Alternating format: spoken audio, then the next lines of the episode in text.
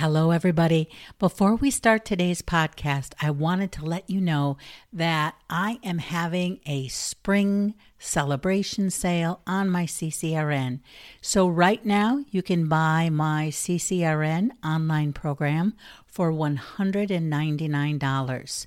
There is no code needed. You can just head over to my website at khoppypresents.com or use the link that I've provided in the description. And it is already marked down to $199 in celebration of spring. This online program is worth 30 continuing education hours. 24 7, 365 lifetime access, and you'll also be getting periodic updates as they're available.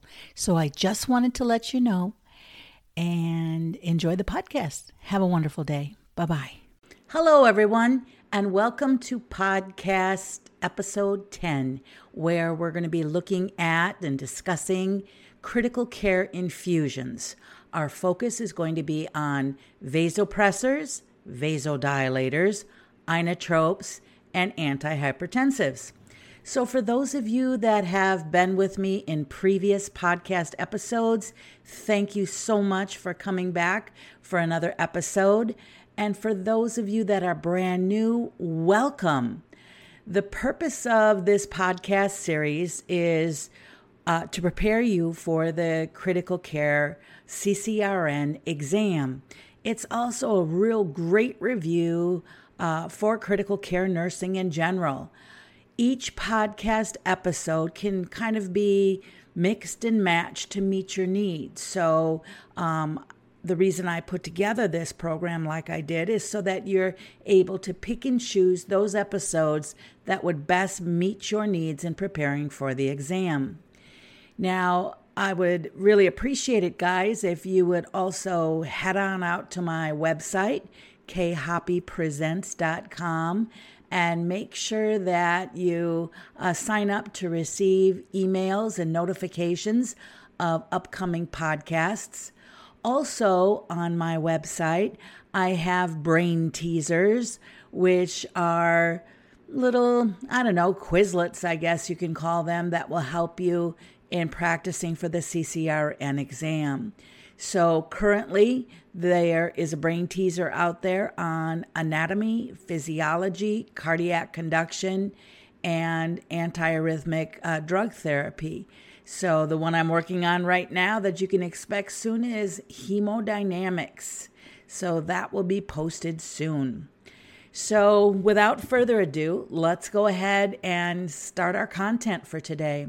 So, we're going to start out taking a look at vasopressors that are commonly used in the critical care area. So, when we talk about vasopressors, I just like to start out with some general principles, and then we'll go ahead and move on from there. First and foremost, when you take a look at vasopressors, they vasoconstrict typically because of one of two mechanisms. They either agonize the effect of alpha 1 adrenergic receptors or they stimulate vascular V1 receptors. Now, let's take a few minutes and discuss this. And in discussing it, we first have to uh, take a look at and just kind of review those terms agonize and antagonize, because that's certainly something that you will run into on the CCRN exam.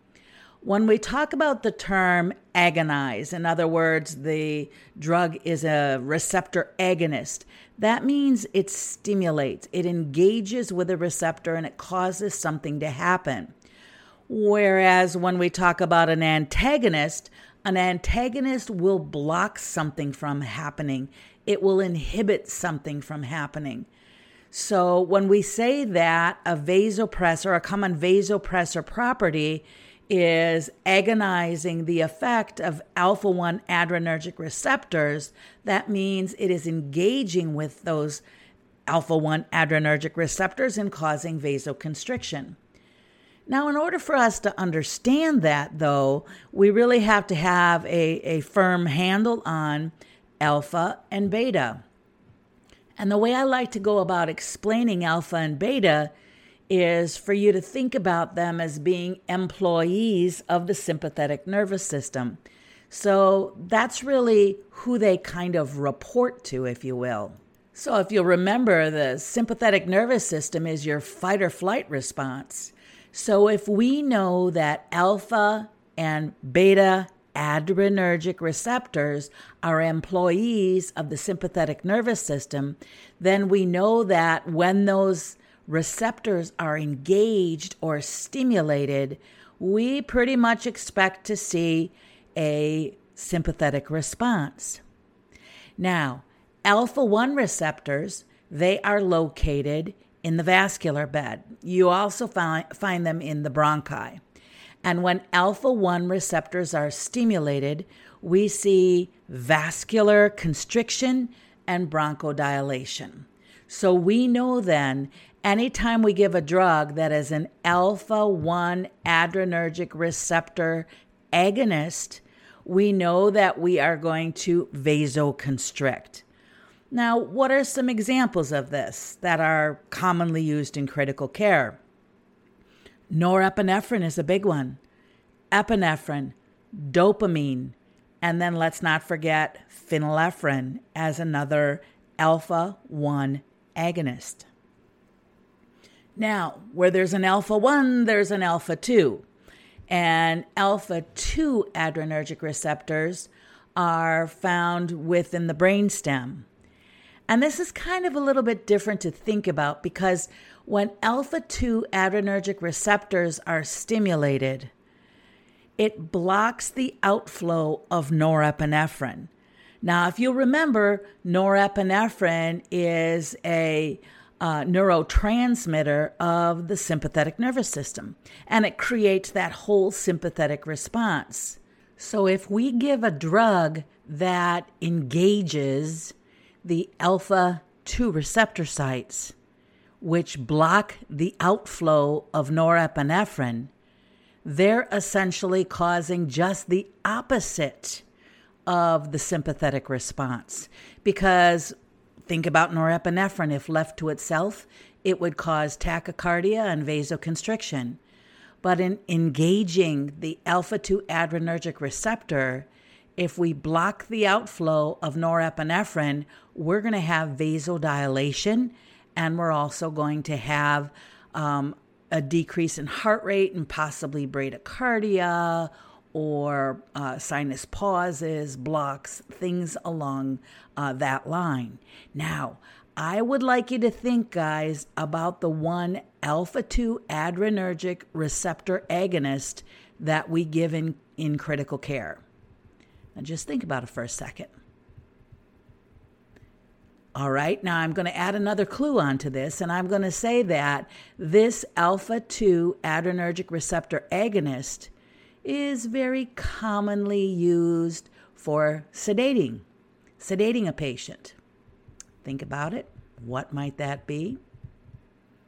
I'm going to give you one last clue here and say that this drug, this alpha 2 adrenergic receptor agonist, is something that we commonly use for sedation and it is pretty good at preventing delirium.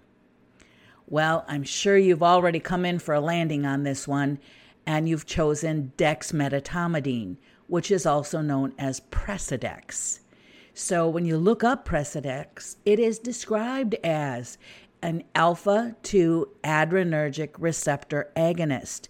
And if you've ever given Precedex or dexmedetomidine before, you've seen that your patient's blood pressure can go down due to the vasodilation and also your patient's heart rate can go down and you can experience some some pauses and some some arrhythmias associated with Precedex or dexmedetomidine administration.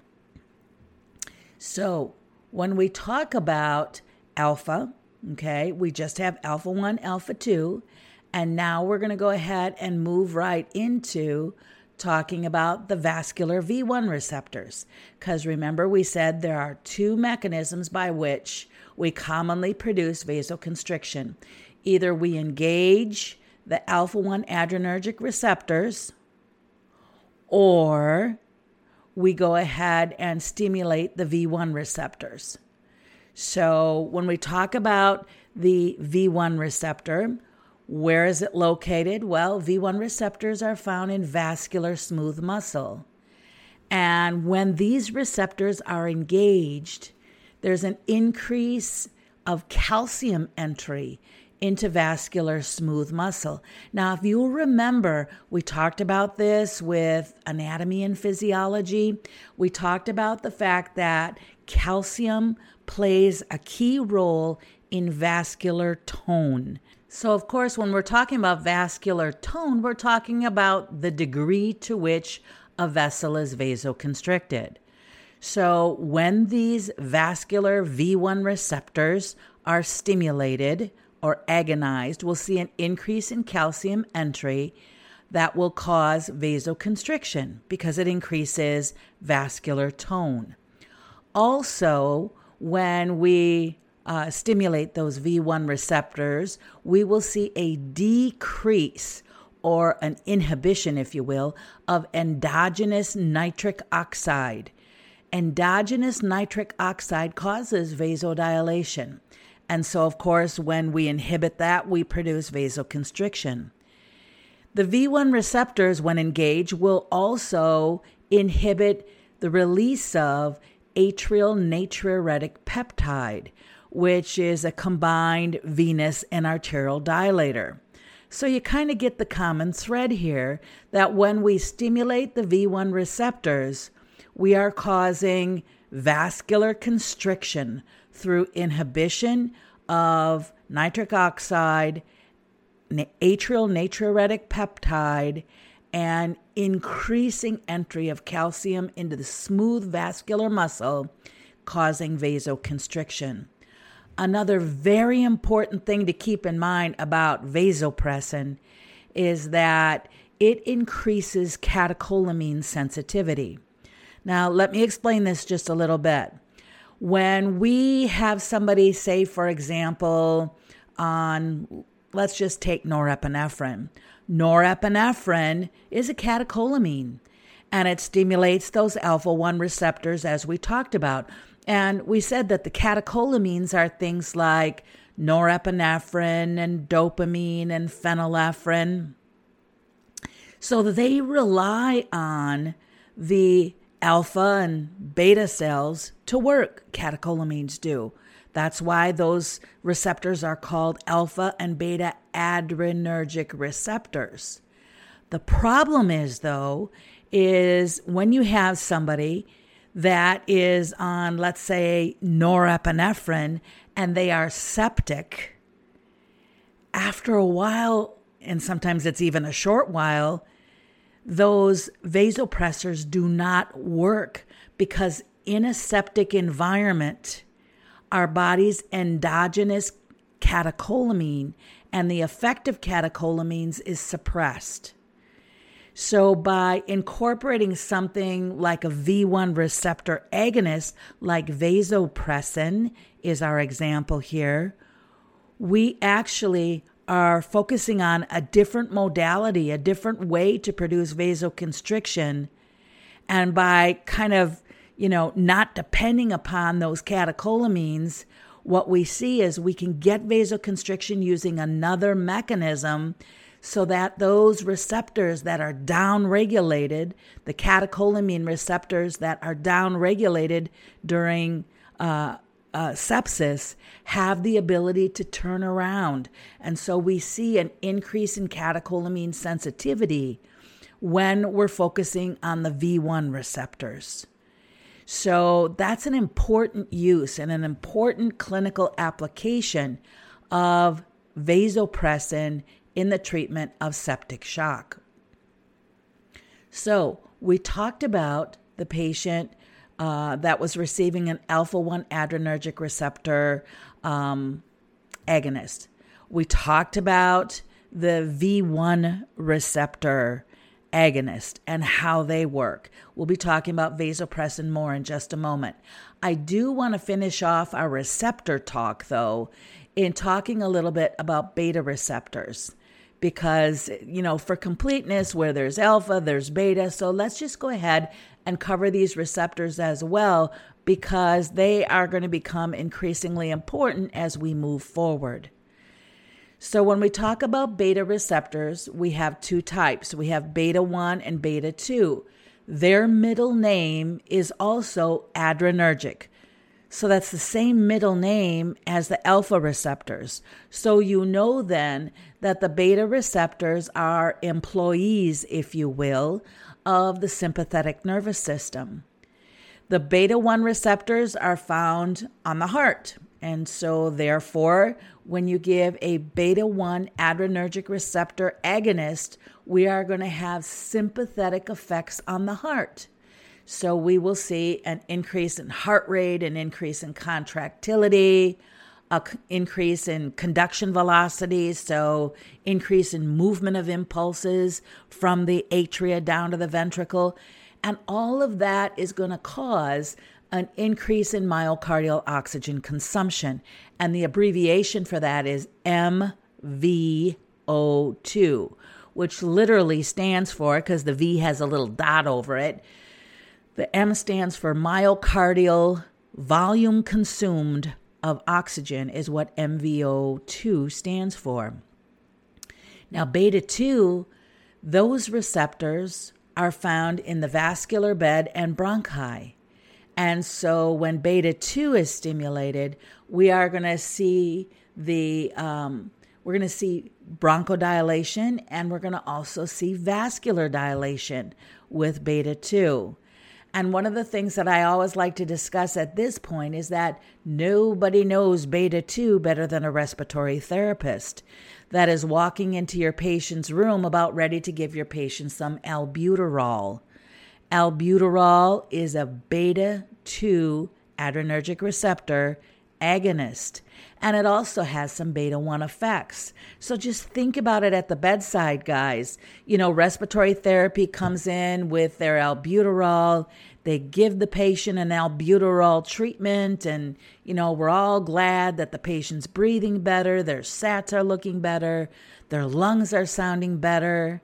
But then there's a little spin off effect of that, and that is we see on the monitor our beta 1 effect, our beta 1 stimulation as our patient develops tachycardia associated with their respiratory treatment. So, now let's get into some very specific uh, vasoconstrictors in terms of you know, uh, properties and dosages and things of that nature. Our first drug that has vasoconstrictive uh, properties is dopamine. Now, you don't see dopamine used much anymore compared to uh, days gone by or days in the past, but dopamine is definitely a precursor of norepinephrine. It does have vasoconstrictive properties. We know it also to be a neurotransmitter of both the central and peripheral nervous system. Now, the reason that we don't see dopamine used as much now as we have in the past is that dopamine is infamous for causing tachycardia. So sometimes we felt like we were shooting ourselves in the foot by using dopamine because while we increase pressure, we increase the patient's heart rate, um, sometimes to real dangerous levels. So, if you had a patient who was bradycardic, though, and hypotensive, and euvolemic, we've given them enough volume and we still need to incorporate a vasoconstrictor, well, then dopamine may indeed be a consideration. So, the indications then for dopamine hypotension with signs and symptoms of shock, particularly in somebody that's bradycardic. We always want to make sure before we pull a um, vasoconstrictor out of our arsenal uh, that our patient is adequately uh, volume resuscitated. Now, dopamine is going to have different actions based on the dosage range. And one of the things that I noticed when I took the CCRN exam is they really want you to know clinical application of the dosages of the drug that you're giving. Let me explain this to you. For example, if they would ask a question like, Your patient is receiving six mics per kilo per minute of dopamine.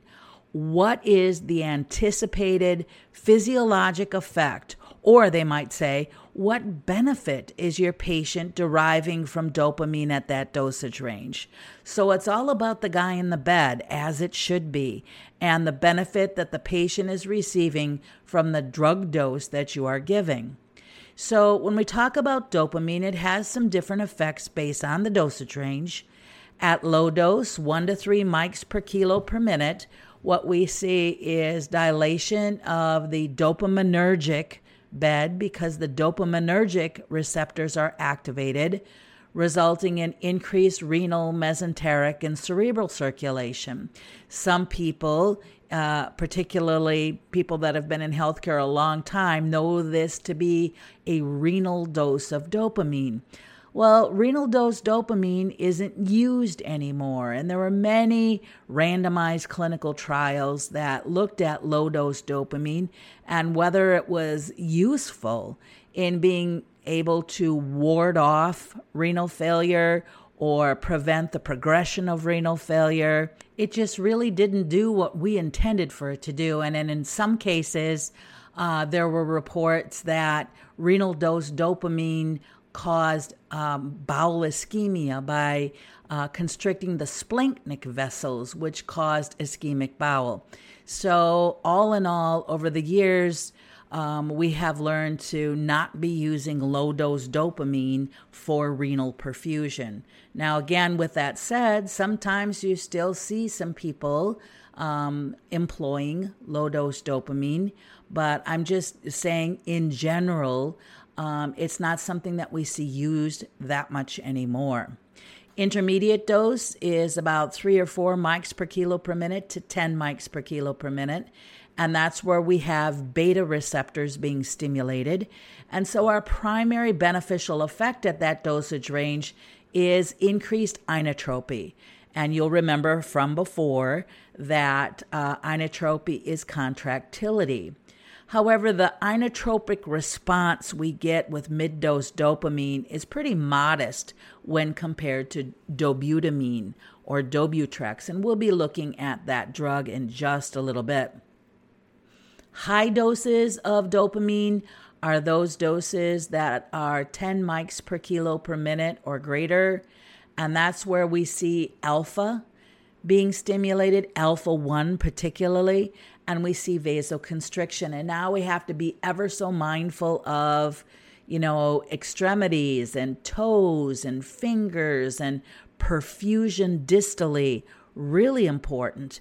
And the higher we go on the dopamine, as we're approaching 20 mics per kilo per minute, which we never really want to go there. We want to switch to another drug first, but we can have constriction of flow to uh, the renal arteries, and now you see acute kidney injury associated with that. So uh, we really don't want to be jacking up that dose too high.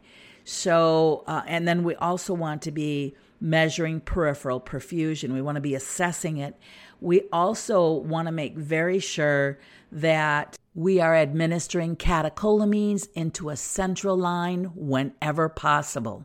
Now, I get it that it's sometimes not feasible to get a central line in right away. That's kind of the reality of it, in which case we have to make sure that we use a large vessel in the arm.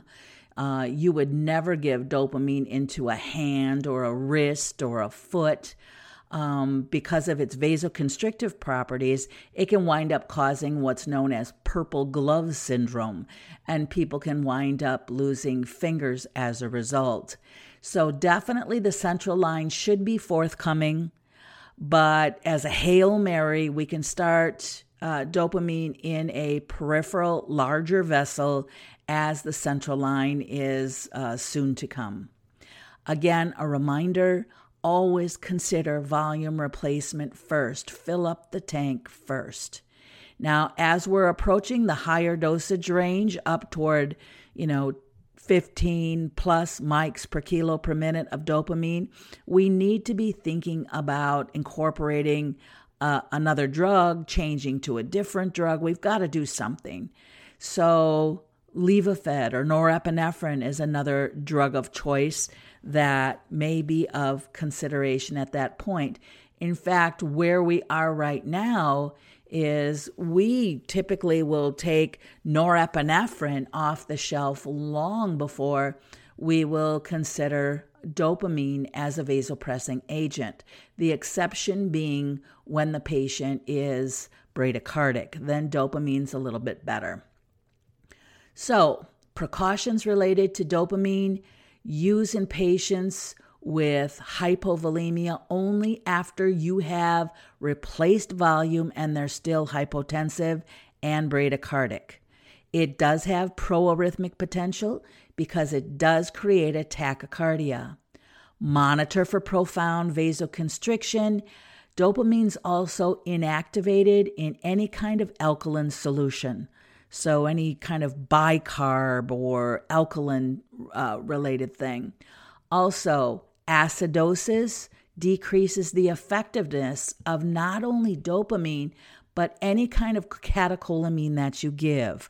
So if your pH is less than 7.2, you are not going to be getting the bang for your buck out of your catecholamine. And then last but not least, remember use a central line whenever possible. And if you have to do the Hail Mary approach and put it in peripherally, that central line needs to be coming soon.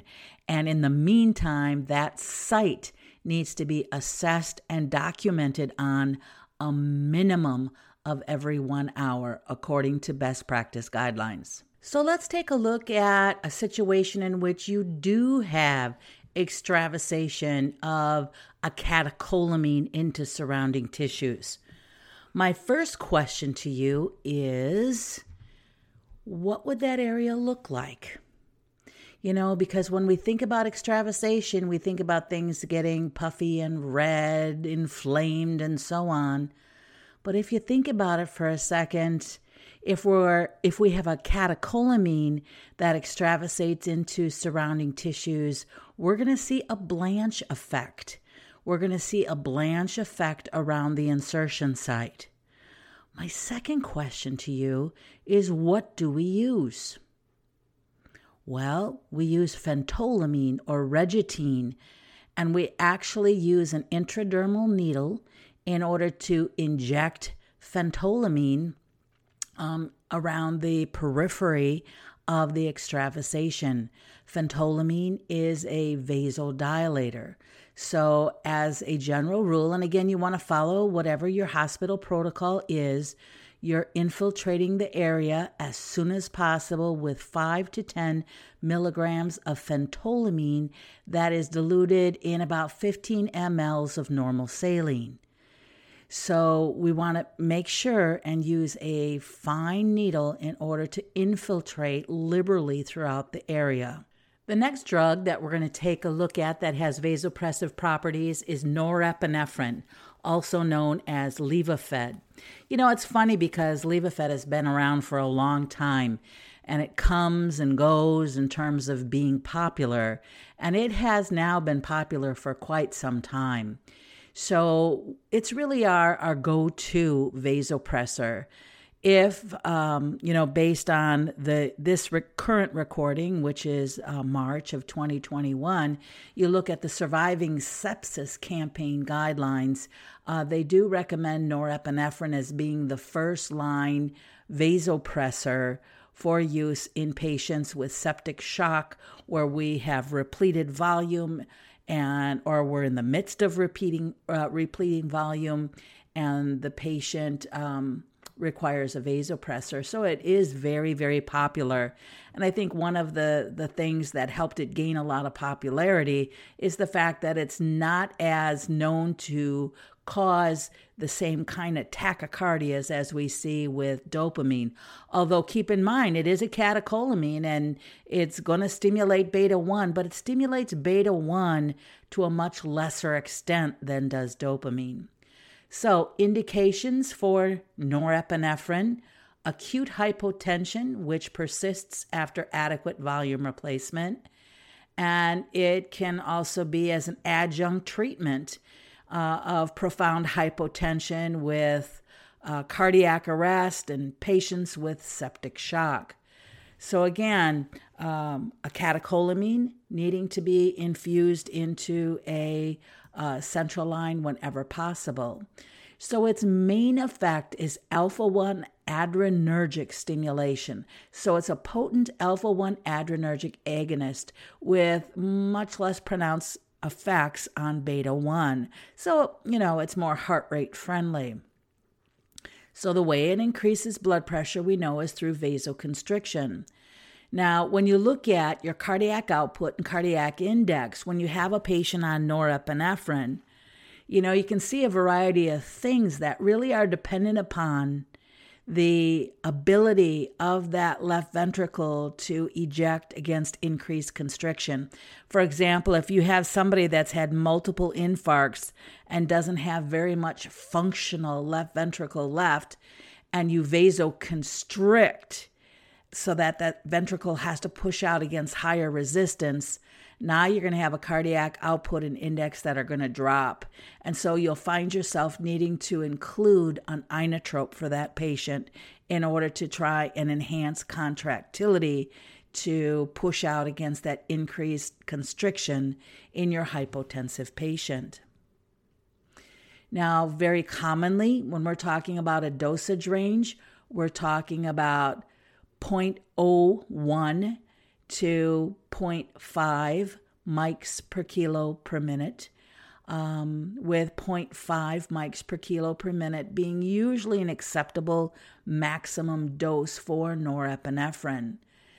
Um, again, just like all catecholamines, we don't want to be using this in anything that's alkaline. Doesn't it? It won't tolerate being piggybacked uh, onto a line that has anything alkaline in it. Now, let's turn our sights then from norepinephrine over to vasopressin. Because again, if you look at the Surviving Sepsis Campaign guidelines, they talk about using norepinephrine and epinephrine as vasoconstrictors, and then also vasopressin as a vasoconstrictor is incorporated. Now, remember, vasopressin uses an entirely different mechanism to produce vasoconstriction unlike our catecholamine infusions like norepinephrine and epinephrine, which really engage those alpha receptors. Vasopressin, on the other hand, engages the V1 receptors. And we said that the V1 receptors make more calcium available at the vascular level. They increase the influx of calcium in order to increase vascular tone thereby, of course, producing vasoconstriction. So, um, one of the things that I want to bring up here when we talk about uh, vasopressin is there's a couple of different uses for vasopressin. We're very familiar with using vasopressin in the critical care setting for hypotension in the septic patient, especially when the patient becomes uh, maxed out or on the higher dosage end of norepinephrine and that typical dose is 0.01 to 0.04 units per minute. Now, again, in a central line is the uh, best practiced standard. What we'll come to see when we get into the GI section and we start talking about bleeding esophageal varices, we can see that vasopressin while rarely used, it still can be incorporated into the treatment of bleeding esophageal varices because of its ability to vasoconstrict uh, the GI vessels that supply the bleed. But what I'm going to point out here, because the rest of it will be covered when we get to GI, what I want to point out here is when vasopressin is used for that purpose, bleeding esophageal varices, I want you to take note that the typical dose is 0.2 to 0.4 units per minute. A much, much higher dose than when we're talking 0.01 to 0.04 units per minute. We'll be getting into that a whole lot more when we get to GI, but since we were talking about vasopressin, I thought it would be a good time a good thing to mention at this time. So what are some of the adverse effects of vasopressin? Um, certainly, you know, you're giving ADH, right? So, fluid retention is certainly one. Um, at doses greater than 0.04 units per minute, you could have things like arrhythmias, decreased cardiac output, chest pain, and even an MI.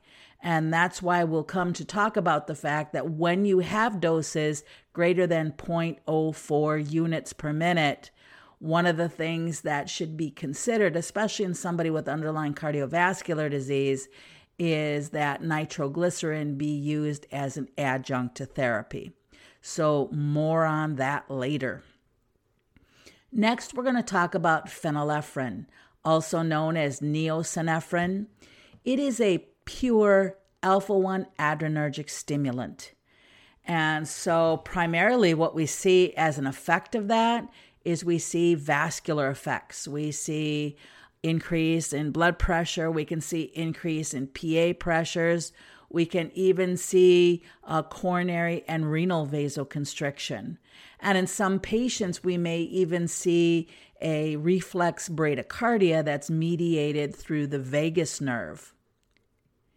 So, initial dose 100 to 180 micrograms per minute, and of course, uh, increase to achieve the desired effect, with a maintenance dose being somewhere between 40 and 60 micrograms per minute.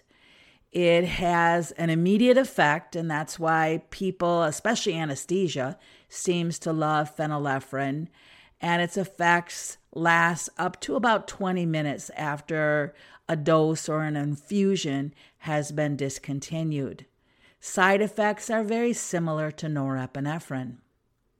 So, the next drug class we're going to talk about is the inotrope drug class. And as you know, the term inotrope means contractility. So, something that increases inotropy, that means it increases contractility.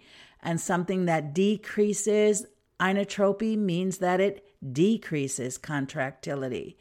So, our first drug is dobutamine, also known as Dobutrex. It's a synthetic catecholamine, kind of chemically related to isuprel. Isuprel, isoproterenol, is its cousin, if you will. So, the primary effect of dobutamine is beta 1, beta 1 receptor agonism. So, we have an increase in cardiac contractility. It does also have some mild beta 2 effects. And if you'll remember, we said that beta 2 produces vasodilation. So that's something that we have to be aware of. And dobutamine is not a drug that we would ever use to bring up somebody's blood pressure.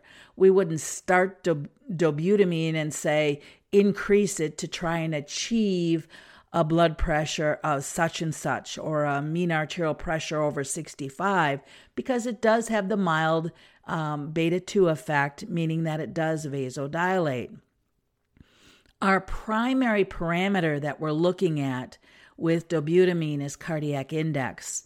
And that's what we, we use in order to titrate dobutamine.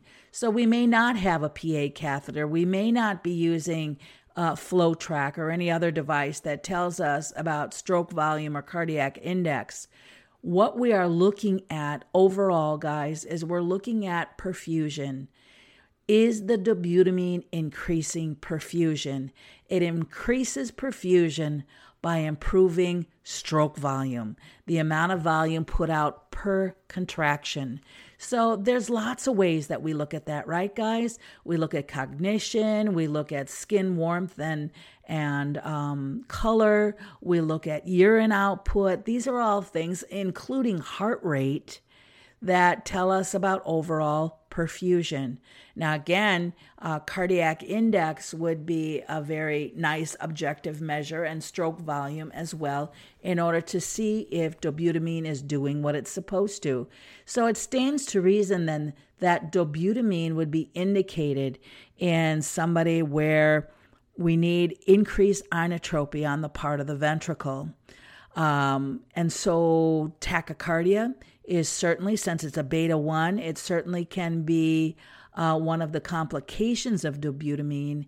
And so we want to make sure that as we go up on the dobutamine, that we don't want to be shooting ourselves in the foot and creating a tachycardia that actually is offsetting the beneficial effects that we're receiving by the increase in stroke volume. So it's the preferred inotropic agent for the acute management of low output states due to systolic heart failure, guys, right? Because it's helping with output, not diastolic heart failure. Diastolic heart failure has to do with problems with the ventricles being able to relax and fill normally. So you would not be using dobutamine for diastolic dysfunction. So, dobutamine is effective for either sided type of heart failure, either right sided or left sided heart failure. And you certainly could use dobutamine in a shock patient, but it wouldn't be used as monotherapy. So it wouldn't be used as a standalone agent in a patient in shock simply because it has that dilated dilating property. So in a shock patient, we would be using it for its ability to increase stroke volume and cardiac index, but will likely need to be incorporating a vasoconstrictor to go along with it. now, the infusion typically started somewhere around 2.5 to 5 mics per kilo per minute and then titrated to the desired effect. And we talked about what that is an increase in perfusion. So, 2 to 20 mics per kilo per minute is the general dosage range. Once again, it is part of the catecholamine family, and catecholamines don't like to be infused in anything that's alkaline, so it can't be partnered with any kind of IV solution that is alkaline.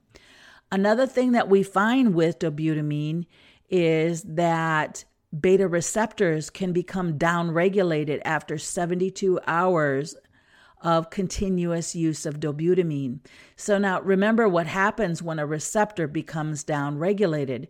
It means you're not going to get the same bang for your buck in terms of cardiac performance.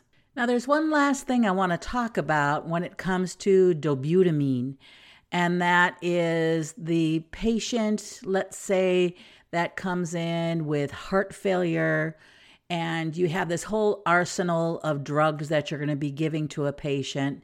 And let's say this patient that comes in with heart failure is in atrial fib, which is a very, very common presentation. And the atrial fib is it's pretty fast. You know, we've got a rate of 140s, 150s, and uh, this patient is not doing well. And you've got this whole big long list of drugs that you're going to be giving the patient uh, which include things like you're going to bolus with cardizem, start a cardizem drip, you're going to give Lasix, you're going to give some morphine, and you're going to start the patient on dobutamine. Well, I just want to point out here your choice of drugs to start out with is extremely important. So, thinking aside of the morphine and the Lasix, which of course you're going to get on board, when it comes down to diltiazem, and dobutamine, it's really very important to give the diltiazem first. And let's discuss why that is. We said that dobutamine is a beta agent. It stimulates beta 1. That's its primary claim to fame is that it stimulates beta 1. And then let's go back and say beta 1 will increase contractility, it may increase heart rate, and it also is going to increase conduction velocity. And we find we defined conduction velocity as the speed with which impulses move from the atria down to the ventricles. Now, I want you to think this patient came in with atrial fibrillation with a rapid ventricular response. I also want you to think the, about the fact that in atrial fibrillation, you have anywhere from 300 to 500 impulses in the atria that are firing like crazy, causing the atria to just basically be sitting there and quivering. So if you start out with dobutamine, and in your mind you're thinking you're going to increase cardiac output, let's talk about what's going to happen. Being a pure beta stimulator, when you give dobutamine to somebody in atrial fibrillation with a rapid ventricular response, because of that beta 1 stimulation, you are actually going to be increasing the number of impulses that get from the atria through the AV node and down to the ventricles. So essentially, you're going to be making the ventricular response rate to the patient's atrial fibrillation even worse. This is not a good plan, right? So, you don't want to start dobutamine in uncontrolled atrial fib until you have some drug on board that will provide for some AV nodal suppression. And in this particular case study, I said that this patient came in with an arsenal of orders, which also included um, bolusing the patient with cardizem and starting a cardizem drip. Important to get the cardizem on board first because that is going to offer you the AV nodal suppression that you need before you start the dobutamine because the dobutamine is going to increase con- conduction velocity and you know you're going to wind up in trouble unless you have some AV nodal suppression in place.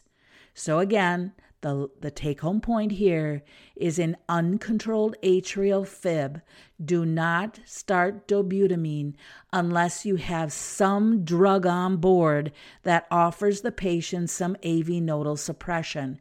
So, drugs that come to mind include things like diltiazem or amiodarone, or even DIG offers some AV nodal suppression.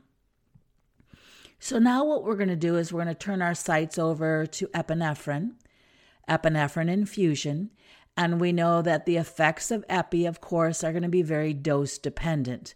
We can have cardiac effects representing beta stimulation, so we would get an increase in contraction and heart rate, and we would also have vascular effects of epinephrine, which include increase in SVR, increase in blood pressure, and even some renal arterial constriction.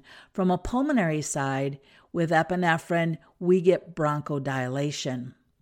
So, the indication for an IV infusion of epinephrine would include low cardiac output states, cardiac arrest, shock states, and anaphylaxis.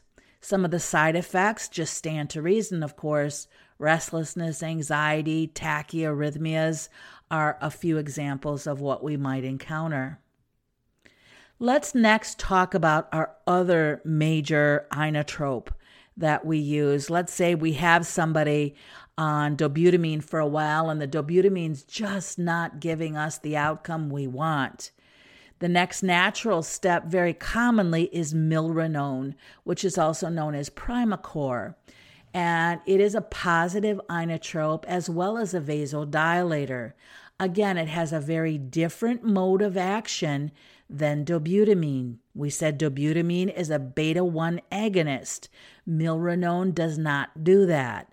Milrinone is a phosphodiesterase inhibitor. And so it's actually called an inodilator because you get a couple of real nice effects from milrinone. You get the inotropy, so the increase in contractility, and you also get the vasodilating properties as well. So you get some nice preload and afterload reduction out of milrinone. So the indications for milrinone include low cardiac output states, acute heart failure, failure and cardiomyopathy. Side effects include arrhythmias. It is arrhythmogenic. uh, thrombocytopenia, hypokalemia are some additional possibilities. Now, the thing about milrinone that makes it so different uh, from any of our other titratable drugs is that milrinone has a long half life. And so, because of that long half life, we give a loading dose and then we start a maintenance infusion. And we watch to see if perfusion increases, always keeping in mind being an inodilator that we have to watch for hypotension as a possibility.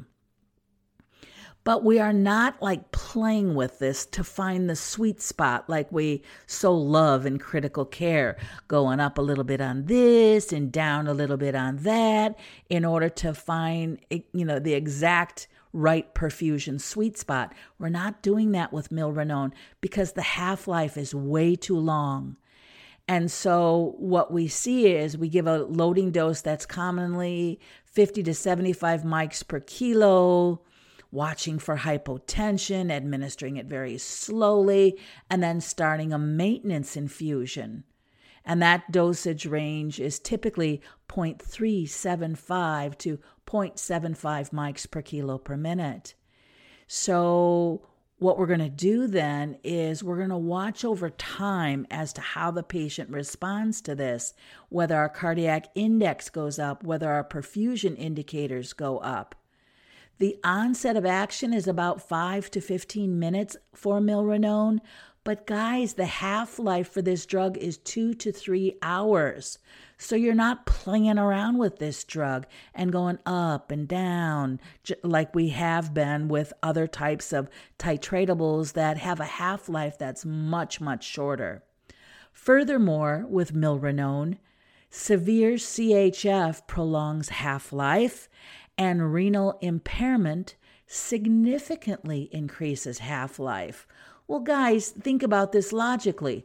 Who are we most likely to use milrinone on? We are most likely to use milrinone on a patient that has left sided heart failure, and just as an aside, they typically have renal impairment. So, the very patient that we're going to use milrinone on is the type of patient in which that half life is going to be very prolonged. So, the titrations of milrinone are very prescriptive based on, you know, what the cardiologist or the provider orders. It's not something that we at the bedside are playing around with and going up and down and titrating every, you know, few minutes or so like we can with many of our other drugs. So the adverse effects, hypotension's a big one, especially if somebody is on the volume depleted side. We said cardiac arrhythmias also uh, are a potential. And if you start this stuff with atrial fib, you may get an increase in ventricular response rate as well.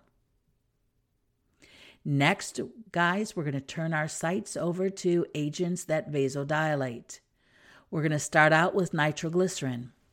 Nitroglycerin is a primarily a coronary artery and venous dilator unless you have the patient on a dose that is greater than one mic per kilo per minute. Then we will have arterial dil- uh, dilation of systemic arteries. So the effects are primarily venous and coronary. So be careful on the CCRN. Don't choose any kind of option which describes nitroglycerin as being a balanced dilator because it is not a balanced dilator. It is primarily a venous dilator and to a lesser extent a systemic dilator at high doses. At any dosage range, I always tell people you can practically wave it over the bed and the coronaries dilate. So, coronary and venous. Why do we give nitroglycerin? Well, it's a nice dilator. It has some antiplatelet activity. It reduces myocardial oxygen consumption and preload as a big one. In higher doses, it can also reduce afterload. And that coronary perfusion uh, enhancement is really its claim to fame. And we know that nitroglycerin can be given in a whole variety of different forms, whether you're talking about IV or PO or topical, sublingual, or even an oral spray. Now, nitroglycerin is the drug of choice in unstable angina or heart failure associated with an acute MI. Um, it also works out very nice for preload reduction and increase in coronary artery perfusion for heart failure patients. It also can be used as adjunct therapy in hypertensive uh, urgency in a patient with acute coronary syndrome. And we know it definitely has a prophylactic use and a long term therapy use for patients with recurrent angina. Now, it's common on the exam to find a, a question having to do with the administration of IV nitroglycerin, and that is that it must be mixed in a glass bottle because the plastic of an IV bag will absorb the nitroglycerin.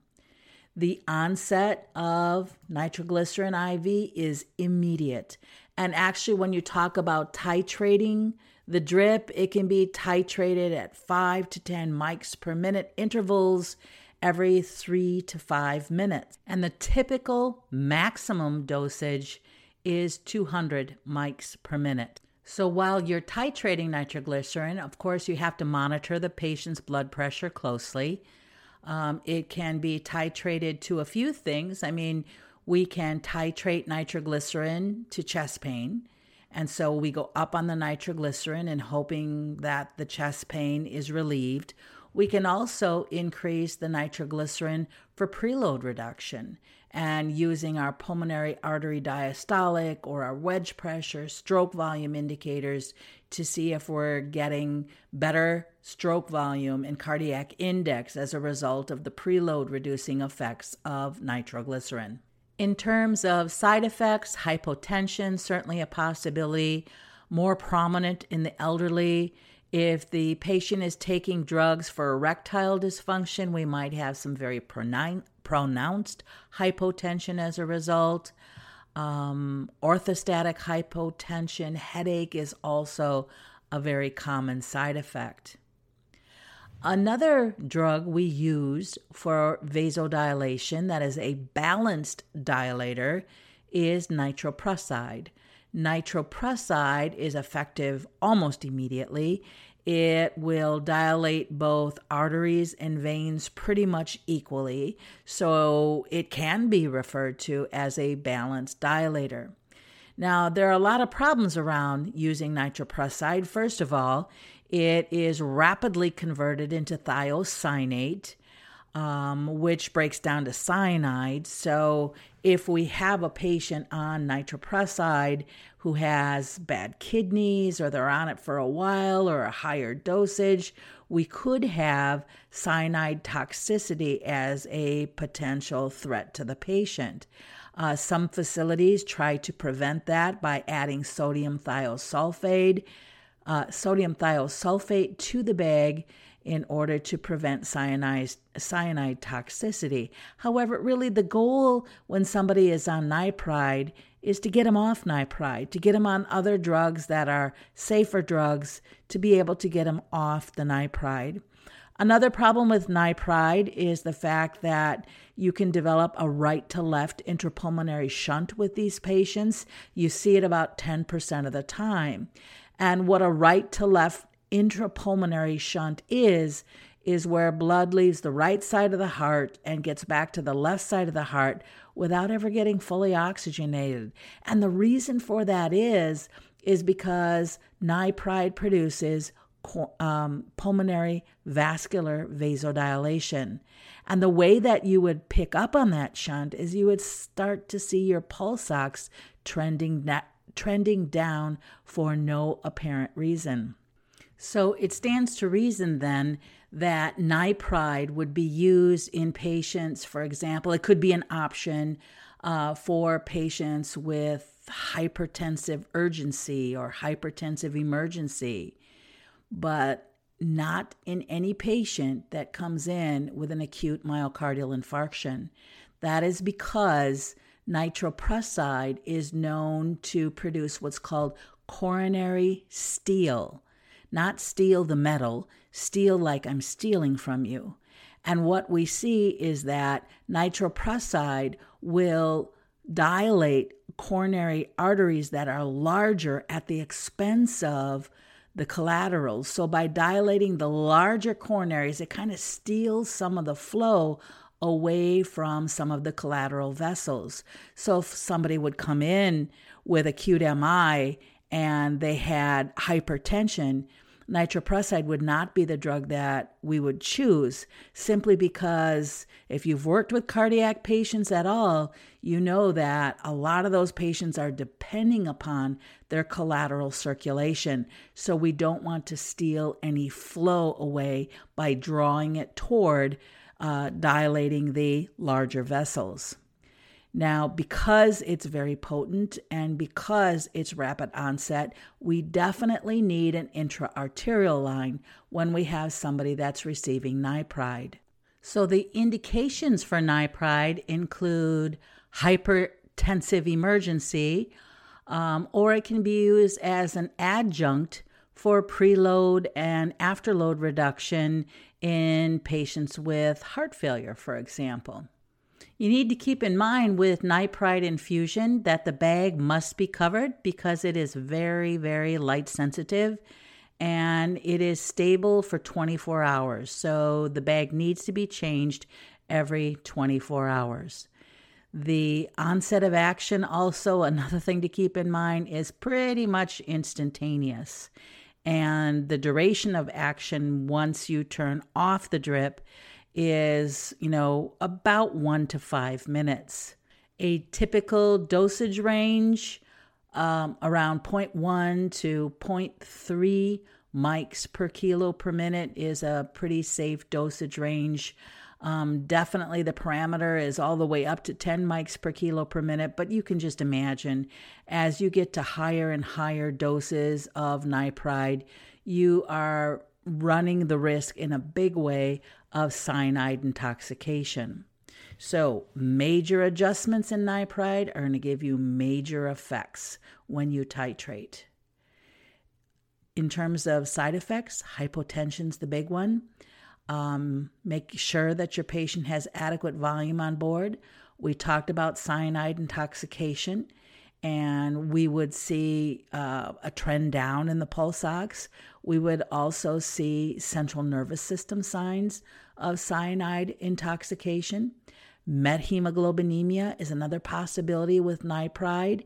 And not only would you see a downward trend in the patient's um, pulse ox, but when you draw the patient's blood, you would see that the blood takes on this chocolatey red kind of appearance. And so that is methemoglobin. And methemoglobinemia, if you'll remember, is where the hemoglobin molecule is unable to bind with oxygen normally. Now, in terms of additional dilators, we have nicardipine, which is Cardene. It is a dihydropyridine calcium channel blocker, which means that it will dilate arteries and veins, but it will not affect conduction. So, nicardipine actually has gained a lot of popularity over the years as nitroprusside has fallen from popularity as of this recording in 2021. Nicardipine is used for hypertensive urgency or crisis or the immediate need of afterload reduction. The infusion rate 5 to 15 milligrams per hour, titrated to a desired effect. Now, keep in mind the half life of nicardipine is rather long as well, about 15 to 45 minutes. It's considered to be more of a user friendly type of vasodilator when compared to nitroprusside. The other thing you have to keep in mind about nicardipine is that it is caustic to the vessels. So, very important to think about giving it in a central line whenever possible. Next, let's get on to beta blockers as dilators. We know beta blockers because their name ends in olol, which is O L O L. And beta blockers produce their vasodilating properties by inhibiting renin. And so we actually have two types of beta blockers. We have the cardioselective beta blockers and the non-cardioselective beta blockers. What that means is is you know going back to what we talked about about the beta receptors before, a cardioselective beta blocker such as metoprolol or atenolol for example, they will just block the beta 1 adrenergic receptors Whereas the non cardioselective beta blockers, case in point propranolol, which is a very old beta blocker, it will block both beta 1, but it'll also uh, block beta 2. And remember, beta 2 receptors produce bronchodilation. So if you block beta 2 receptors in somebody that has a reactive airway disease like asthma, you could cause bronchospasm in those people. Last but not least, we have the ACEs and ARBs.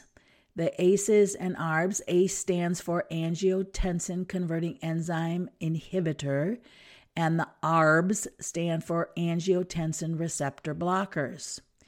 So, both of these classes are used for preload reduction, afterload reduction.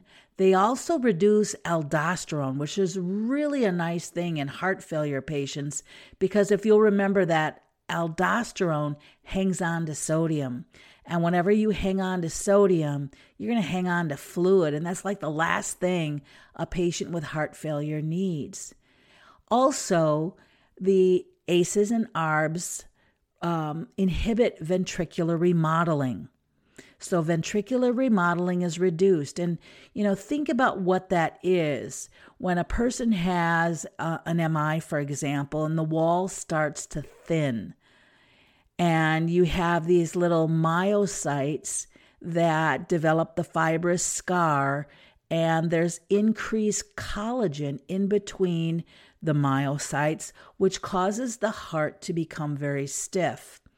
Another big problem with remodeling is that normally the heart is shaped like a bullet or like a sphere. And so when remodeling occurs, the whole shape of the ventricle changes and becomes more like a cylinder. And then we tag names on it like dilated cardiomyopathy.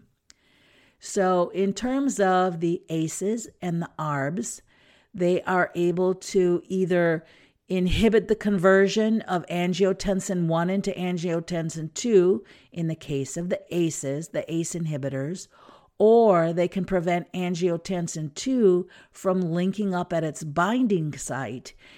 And that, of course, would be the angiotensin receptor blockers. In either way, by blocking angiotensin 2, these drug classes will produce arterial and venous dilation and diuresis, both excellent effects for the patient with left sided heart failure. And we'll be looking at ACEs and ARBs again when we start talking about the patient that presents with heart failure. Well, guys, you have made it through episode number 10. I want to thank you. I know this was a longer episode and Certainly, a lot of information to digest over the course of an hour.